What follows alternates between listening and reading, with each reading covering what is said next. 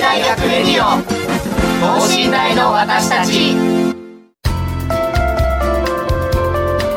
この番組では神戸大学でのキャンパスライフ受験エピソードなど学生パーソナリティが生の声をお届けしていきます。大学関係者による大学の最新情報イベント情報もお伝えします。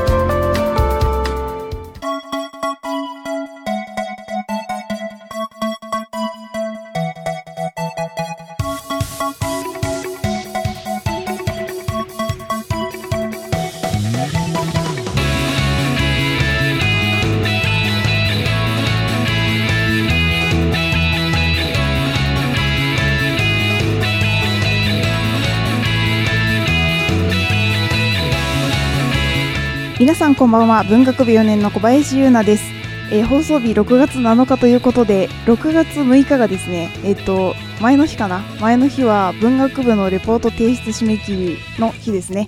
あのー、まあ、収録日はこれとちょっとずれてるので私は今なんかいろいろ6月の初めの方と終わりの方に向けてレポートとゼミ発表となんか本をいっぱい借りて読まないといけないんですけど読んでるんですけどあのこの時期になるとカバンがすごい本で重くなって今5冊ぐらい持ち歩いている状態なんですがやっぱ肩こりがひどいですね。1年生の頃よりも肩こりすごいのでなんか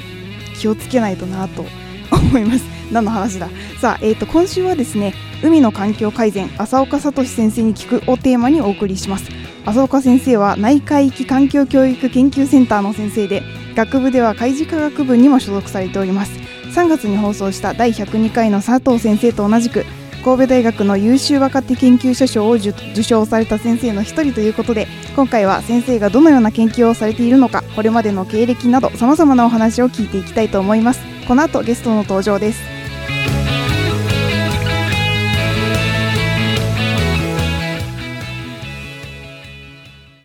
神戸大学レディオ等身大の私たち。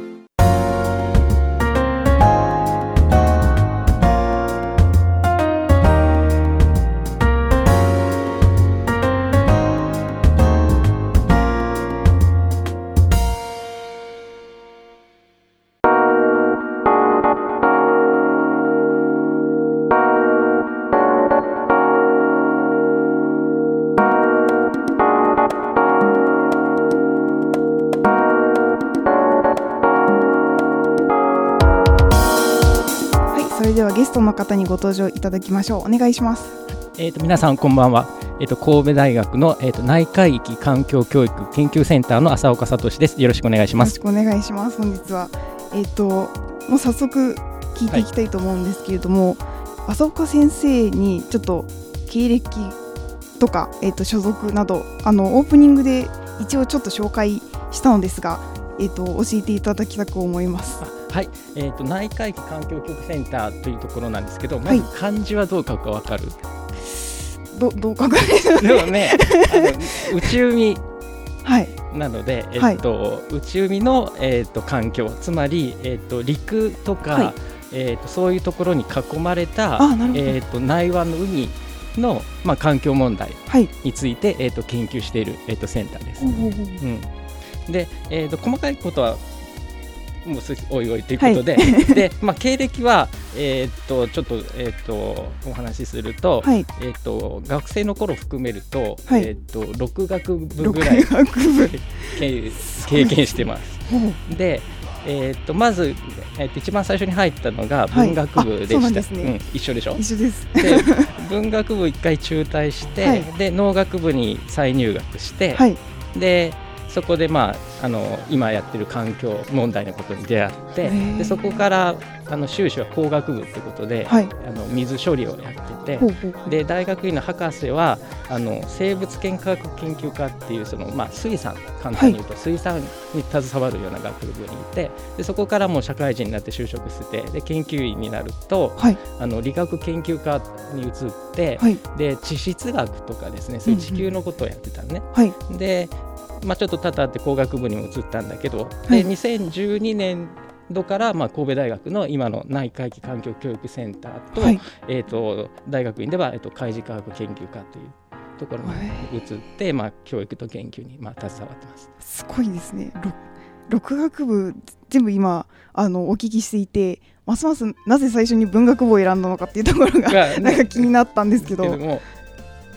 最初、はい、えー、っとですね文学部を選んだ理由は、はい、あのまあ、こんなこと言っちゃいけないかもしれないけど、はい、あの最初ね、あのやっぱり高校で文系選択するとあ、の高校の3年生って全部受験勉強できるでしょ？そうですね。っていうのと、あと、まあ、カウンセラーになりたかったっていうのもあって、で文学部の、えーと心理学科と今は心理学部って独立してる大学も結構あるんだけど、はい、昔はまあ文学部の中に心理学科っていうのが大体あって、はい、でそこのまあ文学部の心理学科に入ったっていう感じになります。なるほど、うん、あのいやちょっとなんか最初だけ文系だったので。だからまあ高校もまあ文系だったからまあそれをで文学部に入るっていうのもそんなに自然な流れはそこまではね。流れたかもしれないけどね。うんいやなんかその後のお話を聞いていくとこうなんか本当に順々にたどってなるほど今のところにたどり着いたなどなというのが分かって、あのちょっと興味深いなと思ったんですけど あの内海域環境教育研究センターっていうのは、はい、あのセンターとしては何をやってるところなんですか？センターとしてはですね、はい、あの所在所在はですねあの六甲台キャンパスと深江キャンパスとはい、えーと、淡路島のマリンサイトっていうところにそれぞれの研究室があって、はい、であの先ほど、えーと、申し上げましたようにその内海域っていうその陸とか島で囲まれたそのまあ、身近なところでいうと、はい、あの瀬戸内海とか大阪湾とかの、まあ、環境に関する、はい、まあ、自然環境の成り立ちについて研究してたりだとかあとはまあ調査船で、あの海に出てって水質を調査したり、まあ、プランクトンを取ったりだとか、あの海底に溜まっている堆積物を取ったり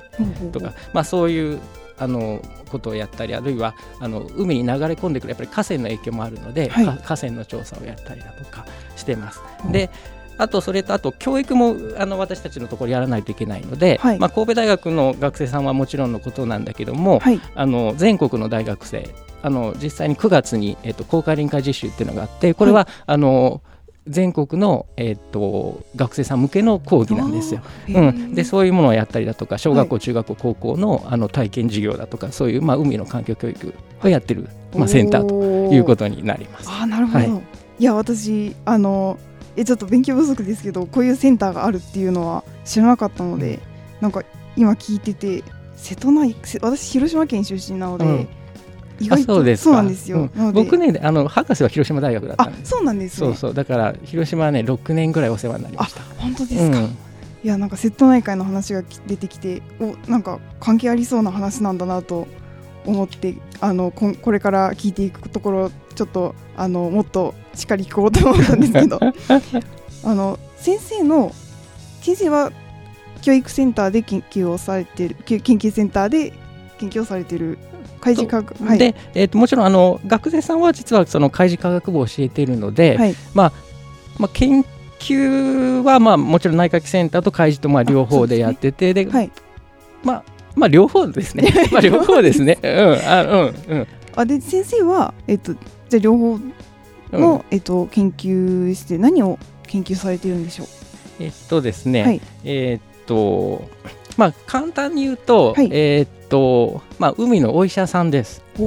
で、まあ、中学校の理科とかで硫化水素って習った聞いたことあります。はい、例えばど どんな匂いする？えなんか何でしたっけ？刺激臭みたいな、ね、うんあの違いね。あの 卵が腐ったような匂い、はい、フランシュがする気体なんだけど気体なんだけどもその大阪湾とか東京湾とかそういうまあ、えー、私たちがえっ、ー、と取り扱あの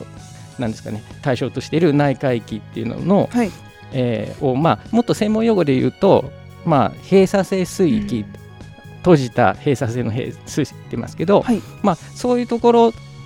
でなおかつそういう大都市に面したところっていうのの、うん、まあ、海底には、はい、あのそういうヘドロっていうのが溜まってて、はい、でそれがまあ海底が酸欠になっててでそこからまあ硫化水素が発生する。でで硫化水素が発生しちゃうと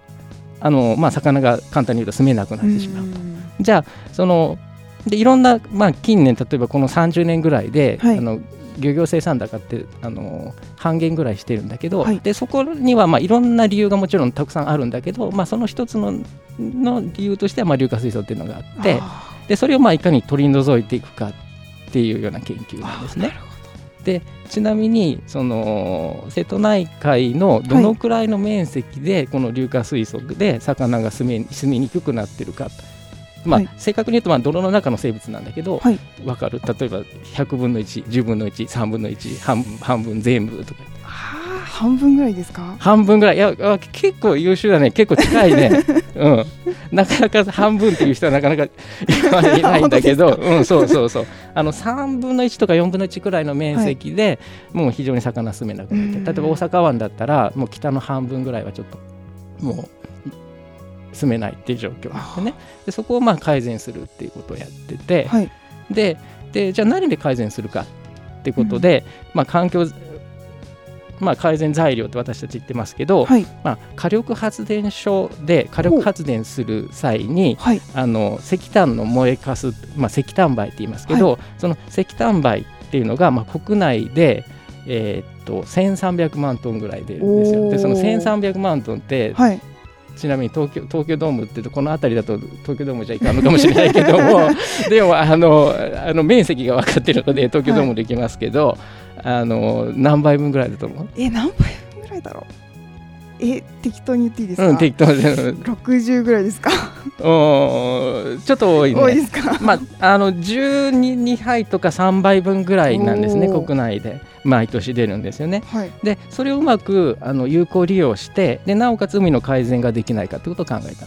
うんで具体的にまあ石炭ちょっとこれ 専門的になるので申し訳ないんですけどあの石炭灰に含まれるアルミニウムとか、はい、あのシリコンの酸化物と、はい、セメントの水酸化カルシウムを反応させると非常にこう穴がたくさんできたこう多孔質の材料ができるんですよ。はい、でなおかつそこの石炭灰に入っているマンガンのその酸化物っていうのが、あの硫化水素を、まあ、吸着してさらに、まえーと、と無害な硫黄に酸化して変えてしまうっていう。ような、まあ、材料を作って、はい。うん、でそれでまあ室内実験やったり大型水素を使って現場試験をやったりとか、はい、あるいはまあ現場試験でまあ十数年ぐらいの歳月をかかって、まあ、実用化レベルには達したっていう形になってる。結構時間がかかる、うん、だから僕がまだ学生の頃からやってることなので、はい。うんうん、それはなんか技術の発展とかでちょっと早くなったりはしてるんですか？あんまり、うん、技術の発展っていうかねあのー、早くなるっていうか、まあ、着実にやっぱりこの結果を出していく、はい、で、えーと、みんなにやっぱり最初だからそんな例えば火力発電所から出たその石炭灰とそれをなんかセメント反応させた材料っていうのが、はい、本当にえーと、環境改善できるのっていうそういう疑問がかなりやっぱりね、はい、反対される方も多いし、うん、まあ、懐疑的な方もいらっしゃったのでその方にいかに丁寧に説明できるようなデータをちゃんと積み上げていくかっていうことがあの一番大事なことなので、うん、うん、は技術が発展したからすぐ加速できるかっていうとちょっとそれは難しいかもしれないかなって個人的には思ってます。はい、説得しないといけない、ね、うん、そうそう納得していただかないとまずはあの実際の現場に行くからね、はい。うん、だから漁師さんのが理解していただかないといけないしあのそこに住んでいる方たちとかね、うん、あの自治体の皆様とかにもあの理解をしていただかないといけないのでっていう。そこが、うん、なかなか一筋縄ではいかない。いかないですね。うんそうそうそう。結構難しいですね、うん、ではえっとですね先生のあの今先生が現在されている研究分野について伺ってきたんですけれども、うん、先生の学生時代のお話をあの、まあ、先ほど学部の経歴についてはお話しされていたんですがちょっと聞きたいなと思いまして、うん、あのざっくり ざっくりなんですけどどんな風な学生時代を過ごされておりましたか？あのねざっくりっていうとまず最初にやっぱり文学部の心理学が入って、はい、で心理学ってやっぱ結構実験するんよね。はい、あの例えば、ね、あのまあ、文学だから多少はやってるよね。例えばこう矢印がこう両方にあってこれであの騙しみたいな形でどっちが長くなったりとか、まあ、認知心理学とか、そういうのとかあるいはどうやって例えば品物をこう並べたりすれば、えーと、売れるかとかいう社会心理学とかあ,、まあ、あるいはそのカウンセラーとかだったら臨床心理学とか、うん、あるいはまあ発達心理学とかだったらどうやって、ね、あの学習していきながらこう、はい、えー、ねまあ、大人になっていくのとか、まあ、いろいろあるじゃないですか。うん。はい、まあ、そういうことをやってそそういうまあ実験はまあ楽しかったんだけども、はい、まあ、当然やっぱりカウンセラーカウンセラーになるっていうことは、まあ、カウンセリング実習とかもあるじゃない。はい、でで当時やっぱり大学生になったばっかりっていうとやっぱり18とか19ぐらいなので、まあまあ、今に比べると、まあ、かなり繊細な学生だったかもしれないので、はい、あのいろいろやっぱり悩みを抱える人たちの思いっていうのはやっぱり受け止めるのがすごくあの受け止めきれなかったので自分自身の方が結構動揺しちゃったとか。まあ今はそんなことないと思うけど、はい、ある程度ねその当時に比べれば大人になってるので だけどそうだったので、うん、ちょっとやっぱりカウンセラーとか臨床心理士向いてないかなって考えるようになって、はい、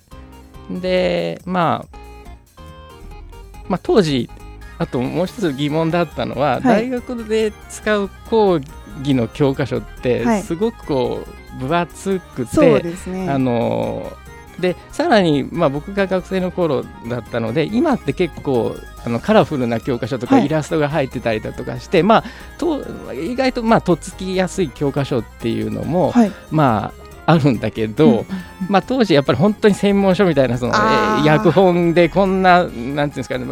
ラジオで伝わらないけど例えば5センチとか6センチぐらいの分厚いような、はい、何冊かあってでそれをまあで授業をやるわけなんだけども、はい、本当にこれ役に立つのかなとか、まあ、当時思ってて本当に大学行く意味あるのかなっていう、はい、そのまあ、そもそも大学に行く意味を見失ってしまったみたいな感じでだから大学に行くよりバイトやってた方が、はい、うん。実用的という実用的とそうそうそういうふうにやっぱり走るんですよね若い頃って。うん、でまあアルバイトしてたりとかして大学が行けないっていうか体が受け付けないっていうかね、はい、うん、あの大学になって初めてちょっと不登校っていうかですね、あの行けなくなって、はい、でそんな悶々という、まあ、バイトしたりとか、えー、そういう日々を、まあ、過ごしてて、はい、でもじゃあなんで大学行けなくなっちゃったのかなだからもう講義室に入れない。おうん、もうなんかだから大そのなんだろうな。えっ、ー、とつまり、はい、なんだろう。なんか学校に行けないとなんか社会からなんかこう適応できないんじゃないかというふうに思うようにななっちゃったから、はい、なんか余計そうだったのよね。はい、ででなんでそうなったのかなって考えた時に本当はやっぱり理系に行きたかったんだよねっていうのにでちょっと今もちろんその実験ができる心理学でカウンセラーになりたいっていうのもあったんだけどそれちょっと自分に合ってないかなって気づくのに1年ぐらいかかった。うんはい、でもう一回その大学に入り直そうと思っても本当にあの受験からやり直して、はい、で何でしょうかね、まあ、当時の高校のに行ってでで公立の高校だったからもう大体もう理科の理科ではなくてそのそういう進路の先生とかも全部人事異動で変わってたので全然知らない先生のところに出かけていって、こうこうこうだからちょっと,、えーと、あなんていうのあの入学の書類ちょっと作ってもらえませんか？って頭下げたりとか、あるいは当時やっぱりバイトやっててもやっぱり学生の頃ってお金なかったから、あのなんですかねなんかあの教科書の業者がこういう教科書ありますからってここに見本で持ってくるわけよ。はい、でその教科書ちょっと譲ってもらってでそこであの科学だとか数学だとかそういう、はい、そのなんていうのかな。ものをもらって勉強してで受験したっていう、うん、でで農学部に入ったっていう、はい。まあ、そんな感じで。うんうん、大変ですね。文系からあのなんていうんでしょう結構その高校生の、うん、えー、と分離選択で一回分かれちゃうともうあのなんかその利利点分点っていうのがあって、その分点は結構やりやすいけど、うん、利点はもう本当に大変みたいなの聞いてたので、うん、まあ、うん、独 まあなんか知らないけど独独学で、はい、とりあえず、うん、まあ、うん、当時はやっぱり大学もまあちょっと塾にもちょっと行ける状態じゃなかったから、はい、まあとりあえず教科書となんか参考資料かなんかでやってまあうん。入ったっていうかそういう感じ。すごいですね、うん、いやなんかあのなんというかあ言葉が見つからないんですけど感動したというかあのなんかここに来られる方大体なんかすごい経歴をお持ちだったりとかその進路のことでいろいろと参考になるお話を聞かせていただいたりとかするんですけどなんか選択に選択とか自分の人生に関してすごいちゃんとしっかり悩まれてたんだなと思って私も見習ってこれからいろいろやっていかないとなと 遅いかなと思うんですいやいやまだいつでも、うん、それは、うん、考えることあるよ、はい、いろいろ考えながらやっていきたいと思います、うん、でえっと今回えっとお話しされた現在のえっと、研究テーマに関心を持たれてで大学教員になるまでっていうのは、えっと、どういう経緯でなされたんですか、うん、でやっぱりねその大学教員になるきっかけもやっぱり自分がちょっと進路を変えたっていうことがやっぱ大きな出来事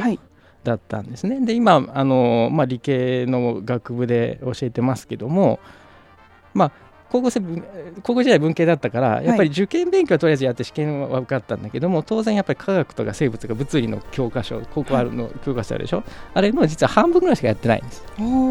ん、なのででそこその状態で農学部にポッと入ってえー、っと授業分かるわけないんですよね。当然、はい、高校のそのなんていうんですかね学力にも達してないわけだからね、はい、だからだけどでもなぜ分からない授業ばっか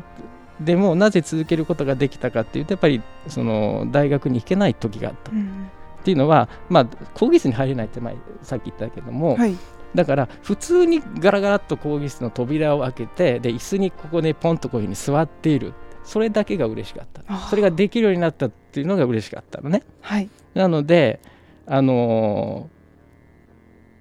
ー、まああのそれがあったっていうのと、まあ、授業で出されたからも、まあ、当然わからないわけですよ。はい、でも、まあ、で周りの友達っていうのはあの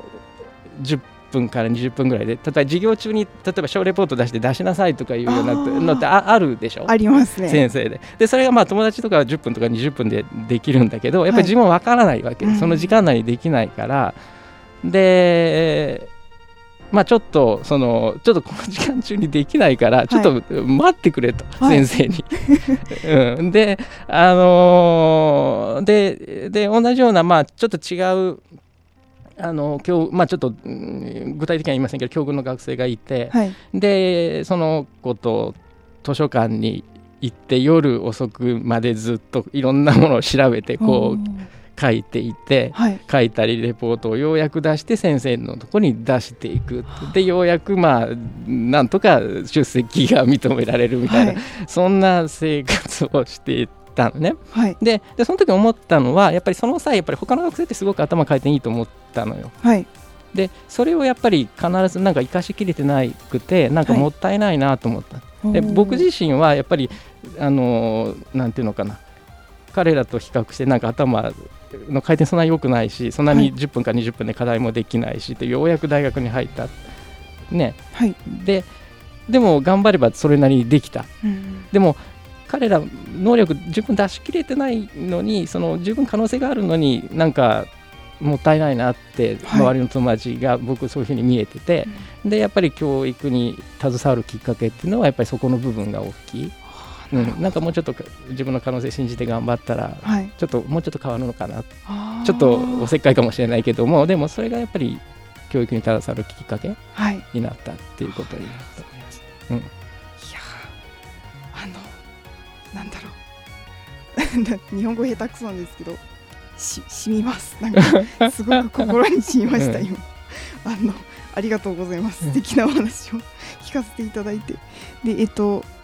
なんだろう。私はなんで文学部なのであまり受ける機会はないのかなとも思うんですけど、うん、先生が担当されてる授業とかっっていうのは何、うん、どう例えばどういった、えーとまあ、いろいろあるんですけど、はい、えっと、内海域環境学とか、はい、えーと、水環境科学とか、はい、で瀬戸内海学入門っていうのはこれ全学なんですよ。あそうなん、ね、なので、えーと、全学部受け入れます。ただ、えー、と競争率が激しいので、えー、と9時で落ちちゃう子がいるんだけど、まあ、実際に実習するからニーズ制限せざるを得ないのでっていうのがあって、うん、であと環境修復論とか、あと公開臨界実習 C はあの全国の大学に向けてやってます。夏休み。だからそれは、まあえーと、学部が少々違っても、まあ、大学が違っても受けることがまあできるということになります。でそこの中で、まあ、環境修復論について、まあ、ちょっと紹介すると、はい、まあまあ、非常にやっぱり豊かな生活になった反面やっぱり地球規模の環境破壊っていうのが問題になっているので、うん、まあ講義では、まあ、水環境の汚染とか大気汚染とか、まあ、地球温暖化とかエネルギーとか資源とか、まあ、これからまあ最終的に学生さんって実社会に旅立っていくわけなのでそのまあ君たちに考えてほしい身近な環境問題をまあ取り上げて、で、まあ、受講生同士が、まあ、僕が一方的に講義するわけじゃなくてそのグループワークって言って自分の意見をこうみんなでこうディスカッションしたりだとかあの KJ 法って言ってカードをこう概念にカードを書いていってそれをまあ整理してグループ化してあのブレインストーミングやったりだとかまあマインドマップとか言ってまあキーワードを真ん中に書いてそこからまあ放射状にこうキーワードをこう固めててつなげていくっていうようなそういうようなこう学生が自らこのワークをすることによってアイデアを出し合うっていう形の講義を、えー、とやってます。うん、面白そうですね、なんかあの結構やっぱ座学が多いので文学部はうん、だからあのこの環境修復論はね 寝てる子いないっていうか、ね、寝れない。そうですよね多分ね、うんうん、あえもうちょっと早く聞いとけばよかったな。もうあの今後機会があれば。今後機会が、まあ、多学部履修でもいいですよ。多学部かそれできる、ね、そうね。したいと思います、あえっとですねそろそろなんかだいぶ時間が近づいてきましたので、えっとぜひあのぜひぜひ先生からあのこのラジオを聞いてくださってる皆さんに向けてあのお言葉をお願いしたいな まあ、あの今日のちょっとまあ僕の話もあったんだけども、まあ、自分のやりたいことを見つけたり、まあ、将来輝いている社会人になるためには、まあ、時にはこうやってあの僕みたいに立ち止まったり、うん、あるいはこれちょっと違うなと思って行動したりとか挑戦したりすることってまあ必要だと思います。でそこの中でやっぱり大学のリソースをまあ最大限活用してまあ、自分だけの何かね、つ、か、めたらそれは幸せだと思ってます。うん、なので、まあ、神戸大学、まあ、僕も含めて、まあ、教職員一同そんな学生生活のお手伝いができれば嬉しいなと思ってます。まあ、一緒に頑張りましょう。いや頑張ります今後とも卒業まで卒業まであと行くばくもないですが。ちょっとまあまだでも半年ある,、あるでしょ？あの、えー、卒論も全力で頑張りたいと思います、いやもう本当にありがとうございました。すごいあのいろいろと勉強になりました。あのいやもうもう なんだろうあの感動しました。本当に。ありがとうございます、ありがとうございます今後多分人生のあの選択に迷った時とかは本当に糧になるお話だったと思います。えっと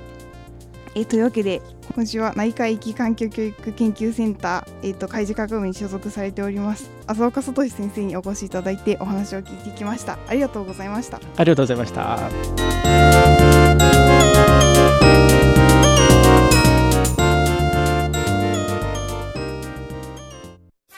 神戸大学レディオ等身大の私たち